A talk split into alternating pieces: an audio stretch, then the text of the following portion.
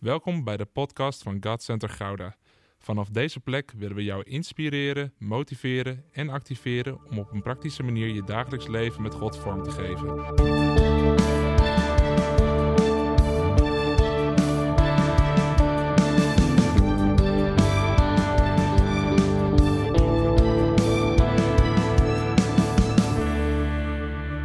We hebben vorige week hebben we de serie over de namen van God afgesloten. Maar ik heb gehoord dat je soms een zaak mag heropenen. Dus we gaan hem heropenen. Dit is echt voorlopig de laatste. Want volgende week spreek ik niet en de week daarna starten we met een nieuwe serie. Maar ehm, ja, we konden nog niet stoppen. Want we gaan het hebben over Jehovah Sabaoth. De Heer der Heerscharen. De Heer van de legermachten. De Heer van de hemelse machten. En het is zo goed om ook die naam te behandelen. En ik geloof dat het je gaat verrijken vandaag. Dus eh, het, is, het is een soort extra blessuretijd of zo, weet je wel. En, en is het ook niet dat het altijd spannender wordt als er extra tijd komt bij een wedstrijd? Dan, dan neemt de spanning toe, dan neemt de extase toe. Dus ik geloof ook daarin dat deze naam van de Heer, dat die, dat die weer een dieper iets mag gaan uitwerken in ons leven. Dat het nog krachtiger zal gaan werken. En ik zie er naar uit om eh, vandaag daarin het woord met elkaar te openen. Maar toen ik met deze boodschap bezig was, toen moest ik in eerste instantie moest ik denken aan wanneer je een eh, film kijkt. Dat je, dat je soms in die film een situatie krijgt dat iemand tegen de juiste persoon aan het spreken is, maar die heeft nog niet helemaal door dat dat de juiste persoon is. Dus er is een werknemer en die gooit even alles overboord over wat er mis is in het bedrijf en hoe het anders zou moeten en noem maar op. En die komt er dan aan het einde van het gesprek achter van, oh, dit is de CEO. Ah, Oké, ongemakkelijk. Of dat er een jonge man is en die begint tegen een wat oudere man. En die vertelt van alles en die vertelt misschien over zijn verleden en, en noem maar op. En die doet een beetje stoer en noem maar op. En dan op een gegeven moment komt zijn nieuwe vriendin naast hem staan en zegt hij... Oh, je hebt mijn vader al ontmoet.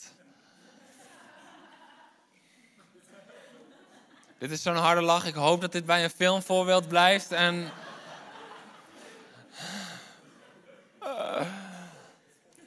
En dat zijn die momenten in een film dat het zo ongemakkelijk is. Ik heb persoonlijk dan altijd dat ik, ik wil doorspoelen. Weet je wel, ergens vind ik het grappig.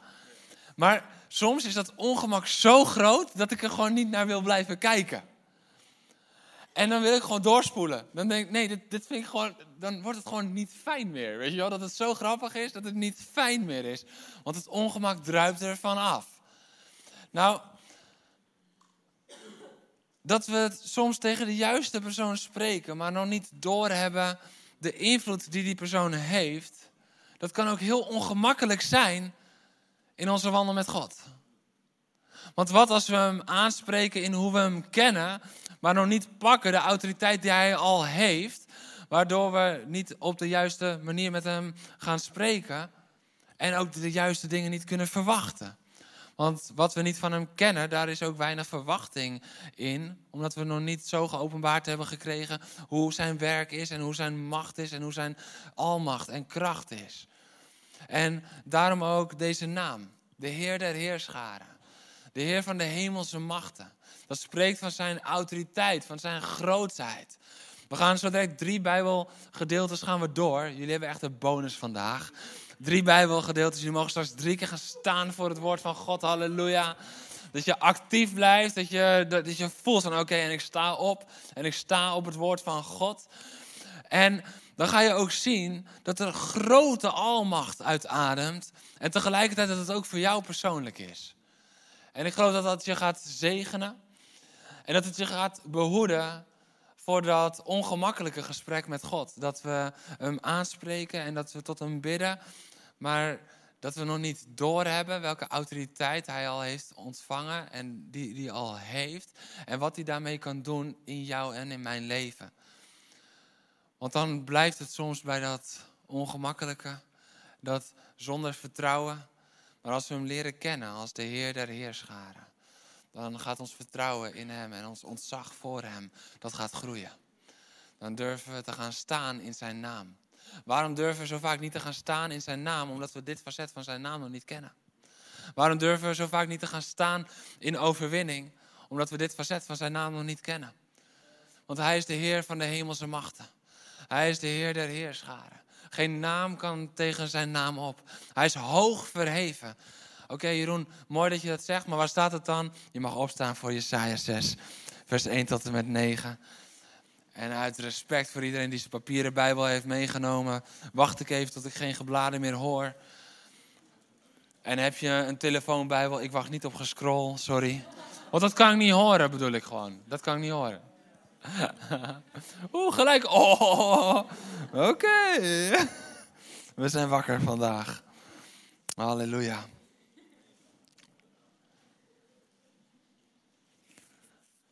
Het geblader sterft langzaam uit.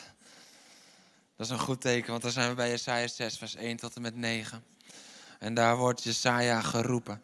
In het sterfjaar van koning Uzia zag ik de Heer gezeten op een hoog verheven troon. Hoog verheven. Dit spreekt over die almacht. Hè? Er, zijn facetten waarin we leren van we mogen vrijmoedig voor zijn troon naderen. En dat is ook de troon van God. Maar hier die almacht en die grootheid, hoog verheven boven al het andere. Die hoog verheven troon. En de zoom van zijn mantel vulde de hele tempel. Wat een mantel. Boven hem stonden serafs. Elk van hen had zes vleugels. Twee om het gezicht, twee om het onderlichaam te bedekken en twee om mee te vliegen. En ze riepen elkaar toe. Heilig, heilig, heilig is de Heer van de hemelse machten. Heilig, heilig, heilig is Jehovah Sabbath. Heel de aarde is vervuld van zijn majesteit. Door het luide roepen schudden de deurpinnen in de dorpels. En de tempel vulde zich met rook. Weet je, dit, dit is wat we verwachten op het moment dat God iets gaat doen. Maar dit gebeurt op het luide roepen van de serafs. Dus op het luide roepen van zijn naam. Op het erkennen van wie hij is. Het heilig, heilig, heilig. Wat we zo vaak zingen. Wat er in zoveel liederen voorkomt. Maar niet alleen dat. Dat is deel A. Deel B is de Heer van de hemelse machten. De Heer der heerscharen. En als die naam gaat klinken. Dan gaat alles trillen. Als die naam gaat klinken, de deuren in de dorpels, de pennen die trillen en rook vult de tempel. Rook vult de ruimte. Dat is bizar. Dit, dit is wat Jesaja mag meemaken. En wat is dan zijn reactie? Ik schreeuwde het uit. Wee mij, ik moet zwijgen, want ik ben een mens van onreine lippen en ik leef te midden van een volk dat onreine lippen heeft. En nu heb ik met mijn eigen ogen de koning, de heer van de hemelse machten gezien. En toen nam een van de serafs een tang, met een tang, een gloeiende kool van het altaar en vloog daarmee op mij af. Nou, wij weten het volgende vers. Maar stel je even voor dat je Jesaja bent. Wij denken, oh wat mooi. En toen kwam die serafs met een gloeiende kool. En die deed zo op zijn lippen. En hij was gereinigd, wat mooi. Ik denk, ik denk dat Jesaja stond te trillen als een rietje. Want alles trilt daar al. Dus hij zal wel meegetrild hebben, überhaupt. Alles trilt daar al. Door het schreeuwen van de serafs. Het roepen. Er wordt niet gefluisterd in de hemel. Heilig, heilig, heilig is de Heer God Almachtig. Nee, het wordt geroepen. Uit volle borst. Zo hard wordt er geroepen dat het trilt daar. En dan komt een van die serafs. Die in dat gebrul die pakt een tang, die pakt een kool en die vliegt zo, zo op je af. Denk je dat je daar gemakkelijk stond? Oh man, wij weten hoe het afloopt. Maar Jesaja, ik denk dat zijn hartje even stopte. Oh man. En dan raakt hij zijn mond ermee aan en zei, nu zijn je lippen gereinigd. Want alleen door wat op het altaar is gelegd, kunnen wij gereinigd worden. Al een beeld van hoe Jezus ons reinigt. Je schuld is geweken, je zonden zijn teniet gedaan. Daarop hoorde ik de stem van de Heer. Dus dit is nog de serafs die dat zeggen. En dan komt de stem van de Heer. Wie zal ik sturen? Wie kan namens ons gaan? En hij antwoordde: Hier ben ik. Stuur mij. Toen zei hij: Ga en profiteer het volgende tegen het volk. En dan gaat het verder. Hier ben ik. Stuur mij. Je mag gaan zitten.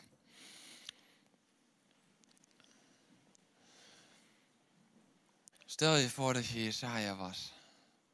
Stel je voor dat je dit meemaakt. Dat je zo in de troonzaal je mag begeven voor de hoogverheven troon van God staat. En dat je merkt dat de seras beginnen. En dat het heilig, heilig, heilig voor de Heer van de hemelse machten klinkt. Dat alles trilt. Dat jij gereinigd wordt en geheiligd wordt. Daar, in de aanwezigheid van God. En stel je voor dat je dan die vraag hoort. Wie zal ik sturen? Wie zal er namens ons gaan? En dat je dan de vrijmoedigheid krijgt door wat God daar doet. Om te zeggen, zend mij. Dit kan je alleen zeggen als je een openbaring hebt gehad van de Heer van de hemelse machten. Anders voel je je niet goed genoeg om te gaan, om gezonder te worden. Als je niet vol bent van wat daar gebeurt. Dat je gereinigd bent, geheiligd bent, apart gezet bent. Dan durf je die stem van God helemaal niet te beantwoorden. Maar het gebeurt daar wel. Maar waar ik eerst even op wil inzoomen. Is dat deze naam van God. Dat die voor zijn troon klinkt. De meeste namen van God, en dit is niet de eerste keer dat hij genoemd wordt. Daar gaan we straks naar kijken in 1 Samuel. Maar de meeste namen van God, die worden of door mensen aan God gegeven, of God openbaart zich aan mensen zo. Maar dat vindt op de aarde plaats. Dus of op aarde zijn de mensen die die naam aan God geven, of God openbaart zich aan de mensen op aarde vanuit die naam. Maar deze naam is anders, want deze naam die wordt in de hemel geroepen. Dit is de naam die in de hemel wordt geroepen over God. En daarom is het een belangrijke naam en een onmisbare naam. Als wij wel eens bidden zoals in de hemel, zo ook op de aarde. Dan moeten we de God zoals hij in de hemel beleden wordt, moeten we ook op aarde zo leren beleiden. En hoe kunnen we hem op aarde zo gaan beleiden? Als we leren hoe hoe hij in de hemel is. Dus als we niet kennen in wie hij is, in dit facet, kunnen we ook niet zo op aarde beleiden. Dus daarom is het zo essentieel om voor die hoogverheven troon te zien dat die naam klinkt. De Heer der Heerscharen in het Oud-Nederlands. Ik vind dat toch nog steeds mooier. Dat, dat zo, zo lekker klinkt dat. De Heer der Heerscharen. Dus vergeef me mijn Oud-Nederlands vandaag. Maar het klinken van zijn naam voor de troon van God vereist daarin wel onze aandacht. Want zo vaak wordt heilig, heilig, heilig wel herhaald. Ook omdat we dat terugzien in andere momenten. Maar dat wordt wel herhaald en dat wordt herkend in de kerk. Maar de Heer der Heerscharen klinkt in één adem, gezongen en geroepen door de serafs. En wat betekent dat? Dat de volle majesteit, de volle autoriteit erkend wordt in de hemel aan God. Aan niemand anders als de Heer daar op die hoog verheven troon. Daar kan niemand bij. Daar komt ook niemand. Dat is ook zo mooi in dit facet. Niemand komt in de buurt. Het is niet alleen de troon. Het is ook nog eens die hoog verheven troon. Niets en niemand komt in de buurt van de autoriteit en de majesteit van God. En dat is zo krachtig om te beseffen, want dit, dit schept zo'n duidelijk beeld van hoe dingen gaan in de geestelijke gewesten. En dat we dat zo vaak nog niet zien, is over het algemeen omdat we nog niet zo kennen. Dus we durven ook niet zo in zijn naam te gaan staan. Maar zijn troon is al hoog verheven.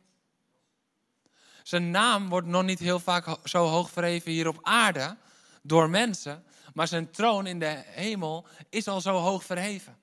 En dit is zo krachtig als we dit gaan beseffen. Als we dit niet alleen vandaag even aanhoren en denken van nou, was mooi, was krachtig, het liedje daarna klonk ook lekker. Sloot er mooi op aan. Halleluja. Prijs de Heer. Maar wat heb je eraan als we er niet uit leven? Want dit, dit moet even van hier in de komende minuten tot hier komen. Zodat het niet alleen iets is van, ja, dat heb ik wel eens gehoord. Maar dat je vanuit dat vertrouwen in degene die op de troon zit, hoog verheven boven elke macht, hoog verheven boven elke kracht, kan gaan leven. Want dan gaat je leven er anders uitzien. Zoek eerst het koninkrijk van God. Waarom staat dat er? Zodat je geen zorgen gaat maken over andere zaken. Waarom ga je geen zorgen maken over andere zaken? Als je het koninkrijk van God eerst ziet, zie je eerst de koning op de hoogverheven troon. En besef je, ik hoef me geen zorgen te maken. Want zijn troon is hoog verheven boven alles wat er speelt in mijn leven. En als we het zo gaan ontdekken wat zijn naam betekent, dan is het niet alleen mooi hoofdkennis, maar dan wordt het weer relatie. Want dan kan je zo met hem samen gaan leven en samen gaan werken. Want dit is ook hoe hij zich openbaart zo direct in verhaal 2 en 3 rondom deze naam. Want hij is hoog verheven en tegelijkertijd zal je straks zien dat hij heel dichtbij is. Maar weet je wat zo mooi is, wat erop volgt? Dat gelijk erachteraan staat dan, heel de aarde is vervuld van zijn majesteit.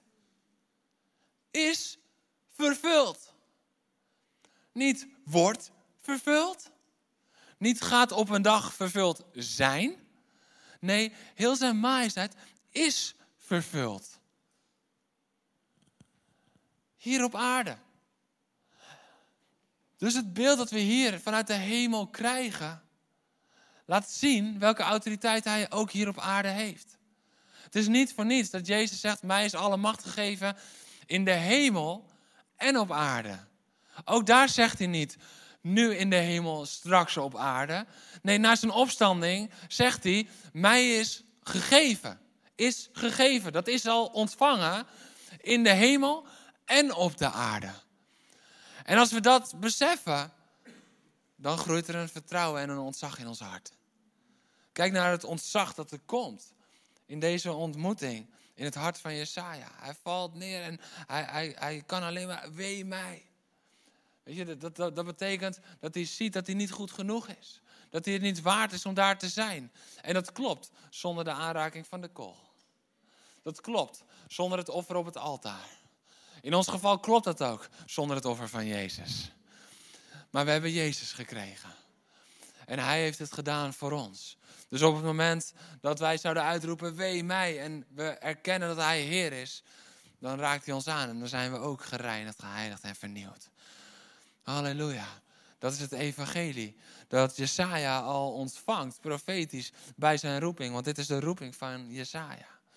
Misschien denk je van ja, maar dit is een heel profetisch beeld. Jesaja was een profeet, dus dit moet allemaal nog gebeuren. Nee, dit is de realiteit tijdens zijn roeping. Daarna ging hij profiteren over over het volk. En daar staat dat heel de aarde is vervuld van zijn majesteit. Het is tijd dat we majesteitsdragers worden. Niet omdat wij Jezus zijn, maar wel omdat we als Jezus geplaatst zijn in deze wereld.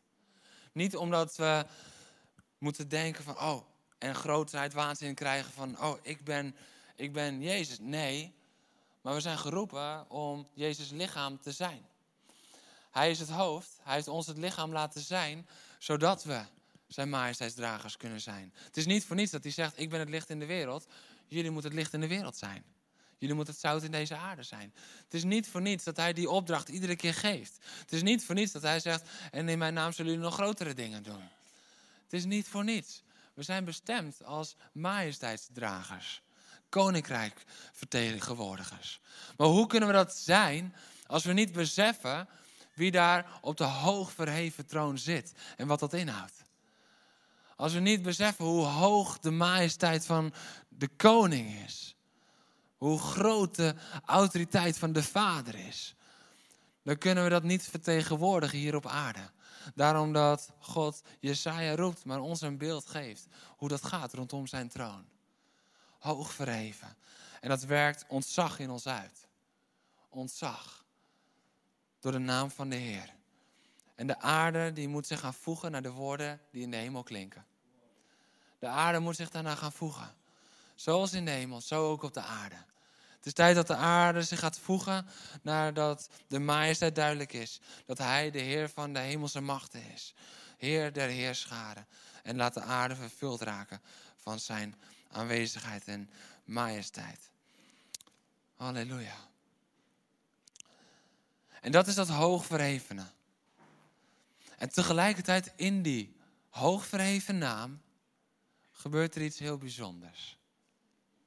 Er gebeurt iets heel bijzonders, want als we kijken naar de eerste keer dat die naam klinkt, dan kijken we in 1 Samuel 1. En je mag hem opzoeken. 1 Samuel 1, vers 1 tot en met 1, 1, 11. Dus als je heel veel enen ziet op je bladzijde, dan zit je goed. En als je hem hebt, dan mag je gaan staan. En terwijl jullie bladeren, geef ik een klein beetje achtergrondinformatie, want het is een bijzonder ding. Dat waar we verwachten dat de Heer der Heerscharen voor het eerst geopenbaard wordt. Als er een groot wonder plaatsvindt. Als er grote tekenen. Een redding uit Egypte. Of een strijd tegen Midianieten. Een strijd tegen de Filistijnen. Nee, niets van dat alles. Geen wonderen zoals bij Gideon of bij Simson. Niets van het alles. Het gebeurt wanneer een eenvoudige man, Elkana, en zijn gezin naar Gods huis gaan. Gewoon eenvoudig. Wanneer ze jaarlijks naar zijn heiligdom gaan. Om wie te aanbidden? De Heer der Heerscharen. Er gebeurt hier niets op landsniveau. Er gebeurt hier niets op het niveau van een groot volk. Maar we zien een persoonlijke nood die bij de Heer gebracht wordt. Laten we lezen 1 Samuel 1 vanaf vers 1. In Rama, in de streek Suf, in het bergland van Ephraim, woonde een man die Elkana heette. Hij was een zoon van Jerogam, die een zoon van, was van Eliu, de zoon van Togu en de zoon van Suf. En behoorde tot de stam van Ephraim. Hij had twee vrouwen.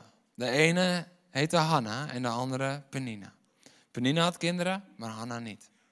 Elk jaar ging deze man vanuit zijn woonplaats naar Silo om daar de Heer van de hemelse machten te vereren en hem offers te brengen. De eerste keer in het woord van God dat God zo genoemd wordt.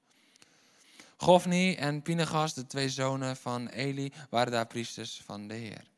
Wanneer Elkana zijn jaarlijks offer bracht, gaf hij zijn vrouw Penina en haar zonen en dochters een stuk van het offervlees. Maar het mooiste stuk gaf hij aan Hanna, want haar had hij lief, ook al hield de Heer haar moederschoot gesloten. Haar rivalen, moet je nagaan hoe diep dit gaat. Haar rivale Penina kwetste haar dan diep. Door haar te sarren, omdat de Heer haar geen kinderen gaf. Zo ging het jaar in, jaar uit. En elke keer als ze naar het heiligdom van de Heer gingen, treiterde Penina Hanna zo erg dat ze begon te huilen en haar eten liet staan. Toen dat weer eens gebeurde, toen vroeg Elkana, waarom huil je Hanna? Waarom eet je niet? En waarom ben je zo bedroefd? Beteken ik dan niet meer dan tien zonen? Subtiel. Zo'n merit scores, dat was in die tijd toch best oké geweest. Zo, communicatie, weet je wel? Ongelooflijk. Elkana, Elkana. Ik had je ingeschreven als er merit scores was in die tijd. Dus daar vindt ze ook al geen troost. Na de maaltijd ging Hanna, stond Hanna op en ging naar het heiligdom van de Heer, waar priester Eli op een bankje bij de ingang zat. Diep bedroefd bad Hanna tot de Heer. In tranen legde ze gelofte af. Heer, mijn trooster. Oh nee. Heer, mijn herder. Oh nee. Heer die ziet. Nee, ook niet. Heer van de hemelse machten. Heer der heerscharen. Ik smeek u. Heb toch oog voor mijn ellende. Denk aan mij, uw dienares. Vergeet mij niet. Schenk mij een zoon, dan schenk ik hem voor zijn hele leven aan u. Nooit zal zijn haar worden afgeschoren. Amen. Je mag gaan zitten.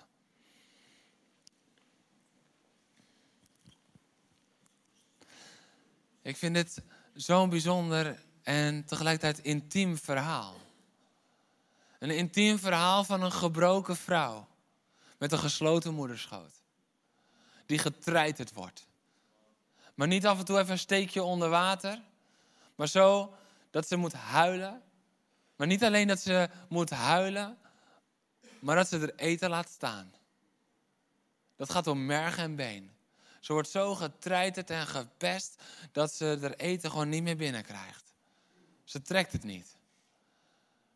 En in plaats van dat we dan de openbaring van God als goede herder zien, of de Heer die ziet, zoals we hem ook hebben leren kennen, Heer, mijn schuilplaats, ook zijn naam, bid ze daar tot de Heer van de hemelse machten. En dit is zo'n krachtig geestelijk statement.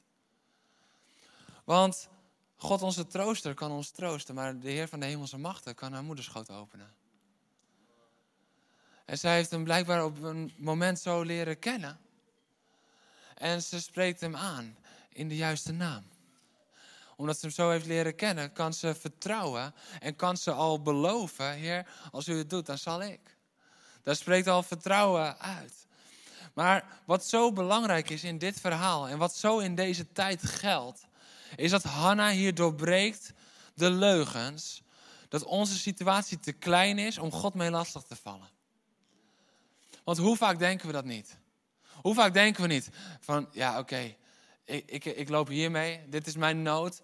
Maar ja, als ik kijk naar hem of als ik kijk naar haar, ja, het is veel heftiger, het is veel erger. Ja, ik worstel hiermee en daardoor kan ik niet meer helemaal vrij bewegen door het leven. Maar iemand anders die heeft een serieuze ziekte die levensbedreigend is. Dus laat ik maar. En het is een leugen. Het is een leugen dat God die ander belangrijker vindt dan jij. De nood is misschien menselijk gezien groter, maar God draagt dezelfde naam voor hem, voor haar of voor jou. En hij verlangt ernaar dat je komt met je nood. Zoals Hanna deed, die haar hart gewoon uitstortte. Weet je, en dat vind ik dan ook zo mooi. Het is ook geen gebed van, en Heer, ik sta in uw naam, want ik weet en, en ik proclameer en daarmee verdien ik een beetje dat u het gaat vervullen. Want dat zeg ik niet hardop, maar dat zit toch een beetje in mijn hart dat ik denk dat door vol geloof krachtig te proclameren, dat ik dan toch iets in beweging zet zelf. Maar het is een schreeuw van een gebroken vrouw die bidt tot de God op die hoog verheven troon. En die haar hart met tranen blootlegt. Heer, vergeet mij nou niet. Denk aan mij. Geef me een zoon en ik zal hem aan u teruggeven, maar o Heer, wat verlang ik. O Heer, dit is de kreet van mijn hart.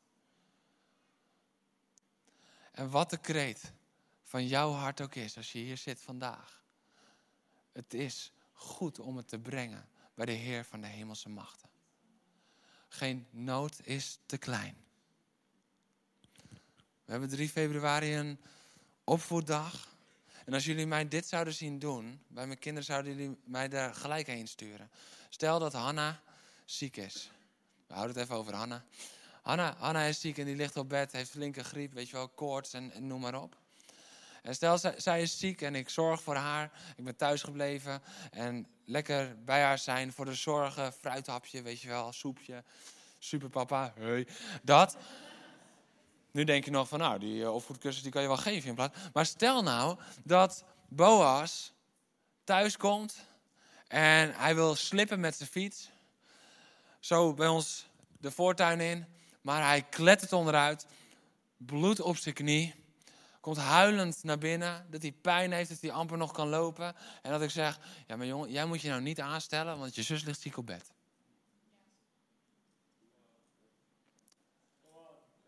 Dan zou je toch zeggen, hé, hey, dude, ga naar de opvoeddag. Ga je hart checken. Zo ga je niet met je kinderen om. Maar zo gaat God ook niet met zijn kinderen om. Alleen heel veel kinderen met geschaafde knieën, die durven niet te gaan omdat er iemand anders nog ziek op bed ligt. Heel vaak blijven we weg bij God met onze nood, omdat we denken, ja, iemand anders heeft wat ergers. Nou, laat ik je dit alvast zeggen. Als dat het vergelijkingsmateriaal is waarop je naar God kan gaan, dan ga ik je vertellen, er is altijd wat ergers te vinden. Je hoeft de NOS maar te openen en je hebt geen reden meer om jouw nood bij God te brengen. Als dat de maatstaaf zou zijn. Maar God zegt niet tegen Hanna, ja, ehm, er zijn eh, nog veel meer vrouwen. En er zijn ook vrouwen die. En geen kinderen. En die worden ook nog mishandeld door hun man. En ja, jouw man is goed voor je. Dus voor je. dat is niet het hart van God. God is nooit aan het vergelijken. Het vergelijken zit in ons eigen hoofd. Waardoor we een blokkade hebben om naar God te komen. Gewoon met onze nood. Ik leer onze kinderen altijd, hoe klein het ook is, wat je hebt meegemaakt. Als het je pijn doet, als je ergens mee zit, kom alsjeblieft naar me toe. Kom alsjeblieft naar me toe. En dan kan het zijn dat de een iets heel groots heeft meegemaakt en de andere zo'n klein dingetje menselijk gezien. Ik wil dat ze naar me toe komen. En dit is wat God de Vader ook wil. Op zijn hoogverheven troon zegt hij: Oh, maar ik ben ook een vader. En vanaf mijn hoogverheven troon wil ik jou aanraken. Wil ik bij jou zijn. Wil ik jouw nood beantwoorden. Ik ben met jou. En die leugen die doorbreekt Hanna hier. Bam. Die gaat naar die tempel. En die huilt daar. En die bidt daar. En dat moet haast op tongentaal hebben geleken. Want ze bidt, maar het is amper te verstaan. En Eli denkt dat ze dronken is. Dit is hoe groot haar verdriet is. Ze komt niet eens meer uit de woorden. Maar je hoeft niet uit je woorden te komen bij God. Het enige is dat je uit je stoel moet komen in zijn aanwezigheid. Je hoeft niet uit je woorden te komen om je nood onder woorden te kunnen brengen. Maar je moet zorgen dat je je nood kan brengen. Zonder woorden prima. Met tranen. Maakt niet uit. In stilte. Maakt niet uit. De Heer weet het. Maar hij wacht wel totdat jij het hem geeft. Totdat hij het mag ontvangen van jou. Want hij komt het niet uit je handen trekken. Anna legt het hier voor hem neer. O Heer, o Heer, zie mij. Ze doorbreekt hier de leugen dat onze situaties zo vaak te klein zijn. God vergelijkt onze nood niet. Hij verlangt ernaar dat we onze nood bij hem brengen. Ook jouw nood. Zo groot, of misschien wel zo klein, menselijk gezien. Maar het vaderhart van God gaat er naar uit. En de vraag vandaag die ik je wil stellen is: welke nood moet jij al een tijden bij hem brengen? Welke nood verslindt jou van binnen? Waar vind je dat je zelf moet dragen? Want Hanna had ook een weg te gaan. Het ging namelijk jaar in, jaar uit ging het zo. En nu ging ze naar het heiligdom en stortte ze alles uit bij de Heer. Hanna had ook de weg gegaan van het zelf dragen, van het zelf sterk genoeg zijn, van het zelf, van het zelf, van het zelf, totdat ze het niet meer kon. En ze de Heer der Heerscharen mocht aanbidden.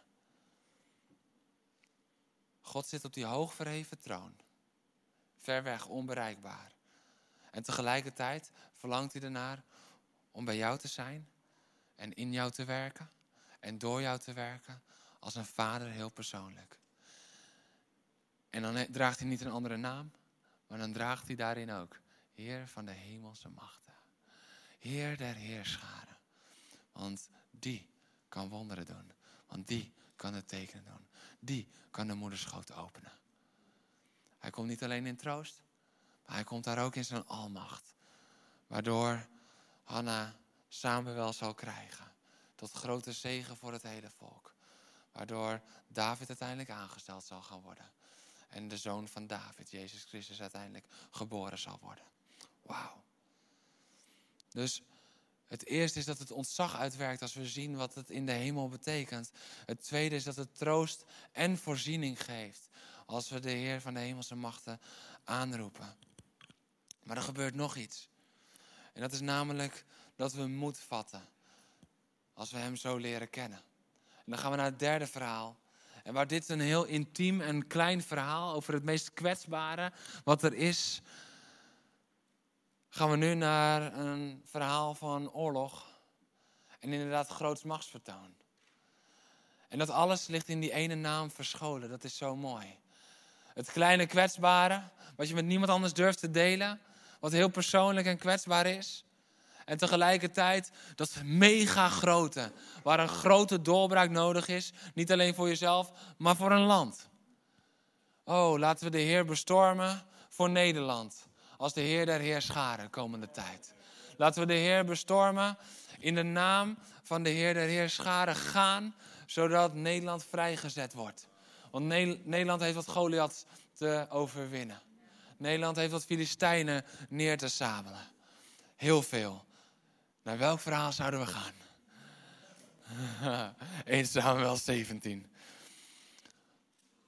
Weet je, het ontbreken van moed in ons leven is veelal gekoppeld aan het onbekend zijn met de Heer der Heerscharen. Het ontbreken van moed in ons leven is vaak gekoppeld aan het onbekend zijn met de Heer der Heerscharen. Want als we Hem zo leren kennen, dan durven we te gaan in Zijn naam. Even intro, we gaan één vers lezen, dat is vers 45, dan heb je die alvast. Intro is David wordt gestuurd door zijn vader om naar het leger te gaan. En als hij daar komt, ziet hij allemaal bange soldaten. Ze zijn allemaal bevreesd voor Goliath. Ze zijn allemaal aan het trillen. Ik denk dat het getril zo heftig was dat je dat van een afstandje gewoon kon horen. Als dat ijzer van de wapens tegen elkaar sloeg van het trillen. Want niemand durfde naar voren te stappen. Niemand durfde tegen Goliath te strijden. En ze waren geïmponeerd geraakt door de verschijning van Goliath. In plaats van dat ze geïmponeerd waren door de naam van de Heer. En omdat ze de naam van de Heer niet begrepen, niet zo kenden, nog niet geopenbaard hadden gehad, durfde niemand te gaan in de naam van de Heer. Ze stonden allemaal te wachten, te wachten totdat er een keer iemand zou gaan komen. En die was David. En die vraagt, wie is die onbesneden Filistijn? Ik neem het wel tegen hem op. En hij, hij, begint tegen Saul. En Saul zegt van, ja, dat kan toch helemaal niet. Jawel, ik heb ook tegen leeuwen en beren gevochten. Dit is even sneltreinvaartverhalen. En dan zegt Saul, oké, nou dan neem je mijn harnas en alles. En dan zegt David, dan heeft hij het aan. Hij zegt, ik kan me amper bewegen, dat gaan we niet doen. Ik ga gewoon met mijn slinger. En waarom hoefde hij alleen een slinger mee te nemen en een steen mee te nemen? Omdat hij niet in de naam van zijn wapens ging. Hij ging niet in de naam van zijn slinger, maar hij ging in de naam van de Heer der Heerscharen. En omdat hij in zijn naam ging, was één slinger en één steen genoeg. Moet je opletten hoe hij tegen Goliath te strijden trekt. Moet je nagaan. Zo'n turfie hoog tegen zo'n beer van een gozer. En hij loopt er rustig op af. En hij zegt, jij daagt me uit. Met je zwaard en je lans en je kromzwaard.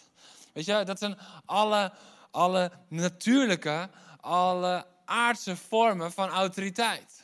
En van macht. Maar, maar, antwoordde David, ik daag jou uit in de naam van de Heer van de hemelse machten. De God die de gelederen van Israël, die jij beschint. En vandaag zal de Heer je aan mij uitleveren. Vandaag zal de Heer je aan mij uitleveren. Goliath, je tijd is voorbij. Goliath, je tijd zit erop. Want ik kom in de naam van de Allerhoogste Heer. Ik kom niet met in de naam van mijn slinger en een steen. Ik heb er wel mee geoefend, maar mijn vertrouwen ligt niet in waar ik mee heb geoefend. Mijn vertrouwen ligt in zijn naam. Halleluja. Je mag van enthousiasme gaan zitten. Halleluja. Ja. Hij gaat in de naam van de Heer, der Heerscharen.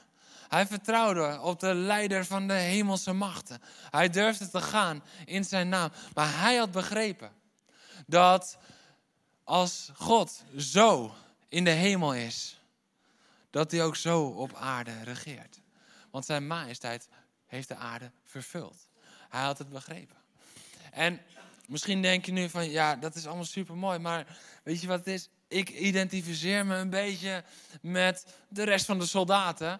En inderdaad, we moeten, weet, je, weet je wat we moeten doen? We moeten echt bidden dat er een David opstaat in Nederland. Laten we dat gaan doen. We moeten bidstonden starten en we moeten gaan bidden dat er een David opstaat in Nederland. Maar de zoon van David is al opgestaan. Er hoeft geen David meer op te staan. Er hoeft geen David meer op te staan. Want wij zijn niet als David. David is het typebeeld van de Heer Jezus. Die voor ons uitgaat. En die de weg baant. En die de overwinning behaalt. En die de duivel ontroont en ontwapent. Die de duisternis heeft overwonnen. Zoals David ging en Goliath overwonnen. En uiteindelijk ook gewoon het hoofd eraf hakte. En dat als trofee met zich meedroeg. De sleutels van het dodenrijk. Jezus heeft de duivel ontroond. Hij heeft de sleutels ingenomen. Hij heeft de wapens die de duivel had, heeft hij afgepakt. Dus wij hoeven niet meer te bidden voor David-figuren. Dit is ook zo vaak waarom het fout gaat in de kerk, wereldwijd. Omdat we mensen als een David gaan zien. We gaan voorgangers en predikers en mensen die een sterke zalving over hun leven meedragen, gaan we zien als een soort David die ons voor moet gaan. Er is maar één David die ons voor is gegaan. Dat is de zoon van David. Hij is dood gegaan en hij is opgestaan zoals David daar opstond en voorging, zodat het volk en de rest van het leger kon gaan. De rest van het leger kwam pas in beweging op het moment dat David de overwinning had behaald. Wij kunnen het niet zelf. Wij hoeven niet in beweging te komen vanuit onszelf. Wij kunnen in beweging komen omdat Jezus ons is voorgegaan. De dood in, de dood ontwapend, de dood ontroond, opgestaan. En toen gingen alle soldaten blind het dal in. Ze renden blind het dal in om alle Filistijnen weg te jagen en af te maken. Dit is wat onze verantwoordelijkheid is. Maar zo vaak denken we nog van, oké, nou, hij heeft Goliath heeft hij verslagen. Maar ja, er zijn nog wat Filistijnen daar verderop. Maar de overwinning is behaald. Want er was gezegd, de, degene die wint in de één op één, de anderen zullen slaven zijn van de overwinnaar. Dus de Filistijnen waren daar al gelabeld als ze zijn nu slaven van Israël. De duivel krijgt nog veel te veel plaats, veel te veel autoriteit, veel te veel kracht in onze levens. Hij is onderworpen aan de overwinning van Christus. En daar moeten we hem aan herinneren. En zo moeten we ook tegen hem spreken. Niet met angst en beven voor soms dat je nog heftige manifestaties ziet. Iedere keer als ik manifestaties zie, dan denk ik: Halleluja! Je bent aan het verliezen. Je hebt, de wedstrijd al verloren, maar ook deze slag verlies je weer. En je verliest grip. En het enige wat je nog probeert is angst aanjagen door extreme uitingen. Maar hé, hey, het is geen angst. Het is een klinken van een overwinningskreet. Het is het klinken van vrijheid. En dat klinkt soms een beetje gek. Maar het is de, de eerste sound van vrijheid. Is dat de duivel aan het loslaten is. En dat hij niet anders meer kan. Dit is wat er gebeurt. En wij denken soms van, ja, maar als alle macht is gegeven, dan zouden ze toch gewoon met een wit vlaggetje naar ons toe moeten lopen. Dat deden de Filistijnen ook niet. Want er was een afspraak gemaakt. Dus ze wisten op dat moment, nu zijn we slaaf, nu zijn we verslagen. We hebben geen autoriteit meer. Wat doen ze? Ze vluchten. Want ze proberen plekken te bedenken waar ze kunnen overleven om later misschien nog een keertje proberen terug te slaan. Dus we moeten niet denken dat ze met een witte vlag komen. We moeten blind dat dal inrennen.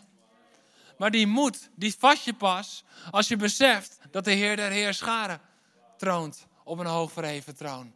En als je beseft dat dat verhaal van David al profetisch ook is daarin, van hoe de Heer der Heerscharen, hoe Jezus Christus voor ons is uitgegaan. Dat is ook de reden dat David maar één steen nodig had. Omdat Jezus doet alles in één keer goed. Jezus had geen tweede poging nodig, hij had geen derde poging nodig. Het was in één keer goed. Jezus hoefde niks meer daarna nog in de dood op te halen, omdat het niet volkomen was. Hij hoefde niet nog een keertje aan een kruis, omdat het niet volbracht was. Alles is volbracht. En het is volkomen, volkomen onderworpen aan Hem. Want Hij zegt niet, veel macht is mij gegeven. Nee, alle macht is mij gegeven in de hemel en op aarde. Dus niet van, oké, nu in de hemel en ik moet nog een keer terugkomen voor. Nee, in de hemel en op aarde. Dit is de realiteit waar we in leven op dit moment. Dit is niet de toekomst. Soms denken we van, ja, eens zal elke knie buigen. En eens zal elke tong zingen. En soms kunnen we daarvan zo eigenlijk in de toekomst gaan denken: van ja, eens zal dat goed zijn. Dat we vergeten de uitspraken die God al heeft gedaan, die Jezus al heeft gedaan, over het hier en nu. En dat wij zijn lichaam zijn om daar vorm aan te geven. En dat in de aarde op praktijk te gaan brengen. In praktijk te gaan brengen. Het is tijd dat zijn lichaam opstaat.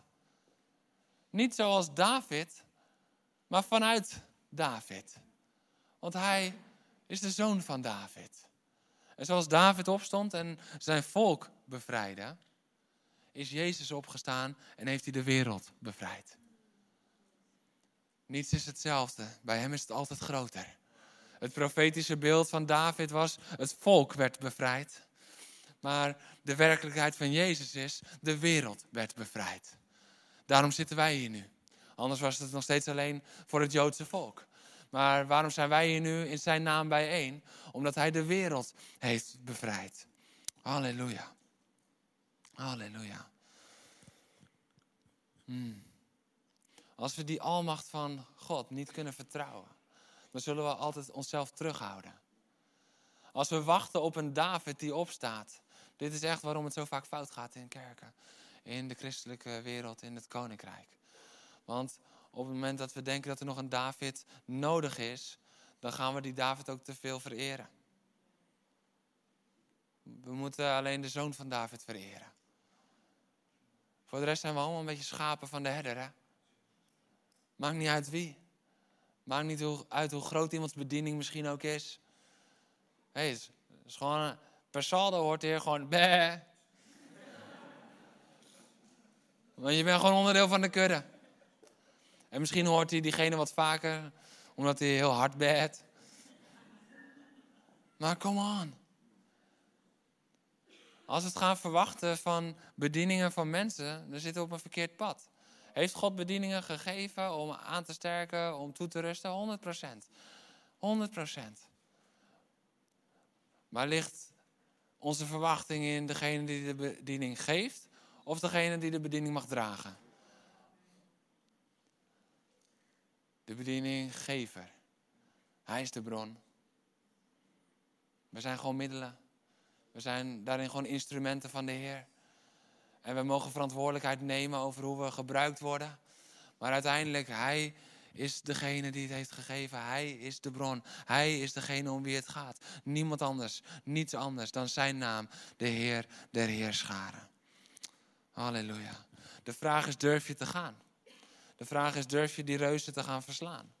De vraag is, durf je dat dal in te rennen? Nu je beseft dat je niet gevraagd wordt om als David in je eentje op Goliath af te gaan. Maar te weten, nee, Christus heeft al overwonnen. Durf ik het dal in te gaan? Durf ik het dal in te rennen? En dan hoef ik niet alleen, maar dat mag ik samen met mijn broers en zussen doen. Samen met het leger van God, want wij zijn het leger van God. Zo vaak wordt er gesproken over het lichaam, over het huisgezin, over noem maar op. Maar we zijn ook het leger van God. En het leger van God wordt pas effectief als het leger opstaat. Want Israël had al een leger voordat David ging, alleen ze hadden er weinig aan. Ze hadden pas weer wat aan het leger toen David de overwinning had binnengehaald. Toen kwam het leger in beweging en wij mogen in beweging komen. Net als het worship team, die mogen nu in beweging komen. Halleluja. Dank u Heer voor mooie bruggetjes. Dit is wat de Heer, de Heer vrijzet in ons leven. Ontzag voor wie Hij is. Doordat we beseffen dat die naam zo krachtig klinkt in de hemel. Jesaja 6. Troost en voorziening in onze nood. Omdat Hij op die hoogverheven troon ook zo dichtbij is gekomen. En luistert naar het gebed, de nood van die eenling. Van die zoon, van die dochter van de vader. De moederschoot die werd geopend. En dat geeft ons moed in onze situaties. Omdat we beseffen dat er niet van ons gevraagd wordt om als David in geloof vooruit te gaan zonder zekerheid. Maar dat we mogen gaan als het leger volgend op de zoon van David die de overwinning al heeft binnengehaald. Wauw, dit is de Heer van de hemelse machten. Dit is de Heer de Heer scharen. En dat wijst alles naar Jezus, die alle heerschappij is gegeven in hemel en op aarde. Hij regeert. Hij dreef demonen uit, hij genast de zieken en deed doden opstaan. Wat is zijn opdracht aan zijn lichaam nu? Om precies hetzelfde te doen. Dat was niet alleen toen hij op aarde wandelde. Nee, dat is nu, door ons wil hij nog steeds op aarde wandelen. Wij zijn als kerk, als leger, zijn we bestemd om in zijn schoenen te gaan staan. Niet omdat we denken dat we hem zelf zijn, maar omdat hij ons roept om als hem te zijn. Zoals de Vader mij gezonden heeft, zo zend ik ook jullie, zegt hij. Precies op dezelfde manier. Dus we mogen in zijn schoenen gaan staan. Hij is het hoofd, wij zijn het lichaam. En deze openbaring kwam tot me, tot slot. Ik wil eigenlijk vragen of we gewoon alvast willen gaan staan. Want het ontmoeten van Jehovah, Sabbath.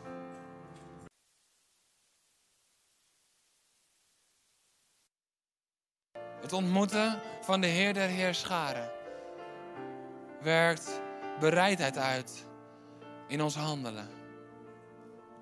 1 Samuel lezen we Hanna, die niet langer alleen vraagt om de vervulling voor haar, de wens van haar hart. Maar het eerste wat ze zegt is, en ik zal hem in uw dienst stellen, zijn hele leven lang. Bereidheid. Heer, ik kom bij u als Heer der Heerscharen niet halen voor mij. Nee, maar ik ben bereid om. Kijk naar wat er gebeurt bij Jesaja. Het eerste wat hij zegt is: Hier ben ik. Stuur mij. Hier ben ik. Stuur mij. Hij heeft de koning ontmoet. De Heer van de hemelse machten. En zijn respons is: Stuur mij, Heer. Niet omdat hij dacht: Dit kan ik wel even. Want een paar seconden daarvoor riet hij nog uit: Wee mij. Riet hij nog uit hoe onrein die was. Maar vanuit het openbaar worden van die naam van God en het aanraken van het offer, van het altaar, daardoor durfde hij te zeggen: Stuur mij, Heer. En David, die begreep wat de naam van de Heer was. De naam van de Heer van de hemelse machten. Die zegt, en ik kom. Ik ga in zijn naam. Drie verhalen. En deze naam die is nog vele malen in het Oude Testament, net iets meer dan 200 keer. Maar deze drie verhalen dekken zo de lading van hoe God hoog verheven op de troon en tegelijkertijd zo dichtbij. In de psalmen ook. Dan, dan schrijft David over het huis van de Heer, over de intimiteit. En in één keer Heer van de hemelse machten. En dan weer terug naar dat huis. En wij denken van wow, dat is gek, dat is heen en weer. Nee, dat is God. Dat is God. En terwijl we gaan aanbidden, wil ik je uitdagen om gewoon naar Hem uit te spreken. Wat van jou, op jou van toepassing is. Heer, zend mij. Heer, ik wil gaan. Misschien wel, Heer, ik wil in een dieper ontzag voor U komen. Want ik heb nu gehoord en gezien wat er in de hemel klinkt rondom Uw naam. Misschien wel, ik ben zoals Jesaja klaar. Zend mij. Wat het me ook kost, Heer, zend mij. Ik ga u niet eerst vragen waarheen. Ik ga u niet eerst vragen waartoe en waarmee. Nee, zend mij.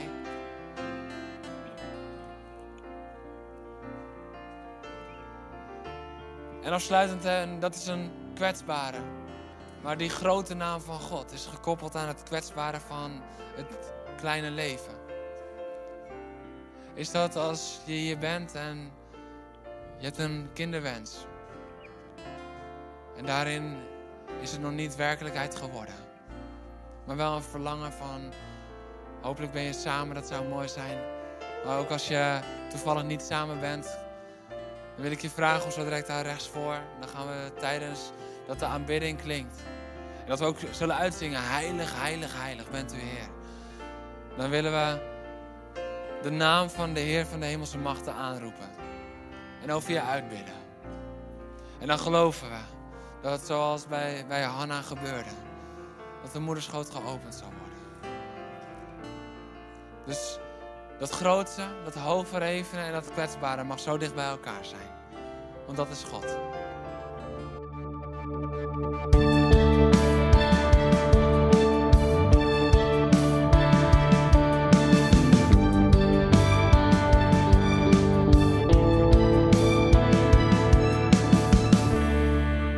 Voor luisteren naar deze podcast. Volg ons op onze kanalen om verbonden te blijven. Heeft deze aflevering jou geraakt? Deel dan op je socials en tag ons, zodat we samen meer mensen kunnen bereiken.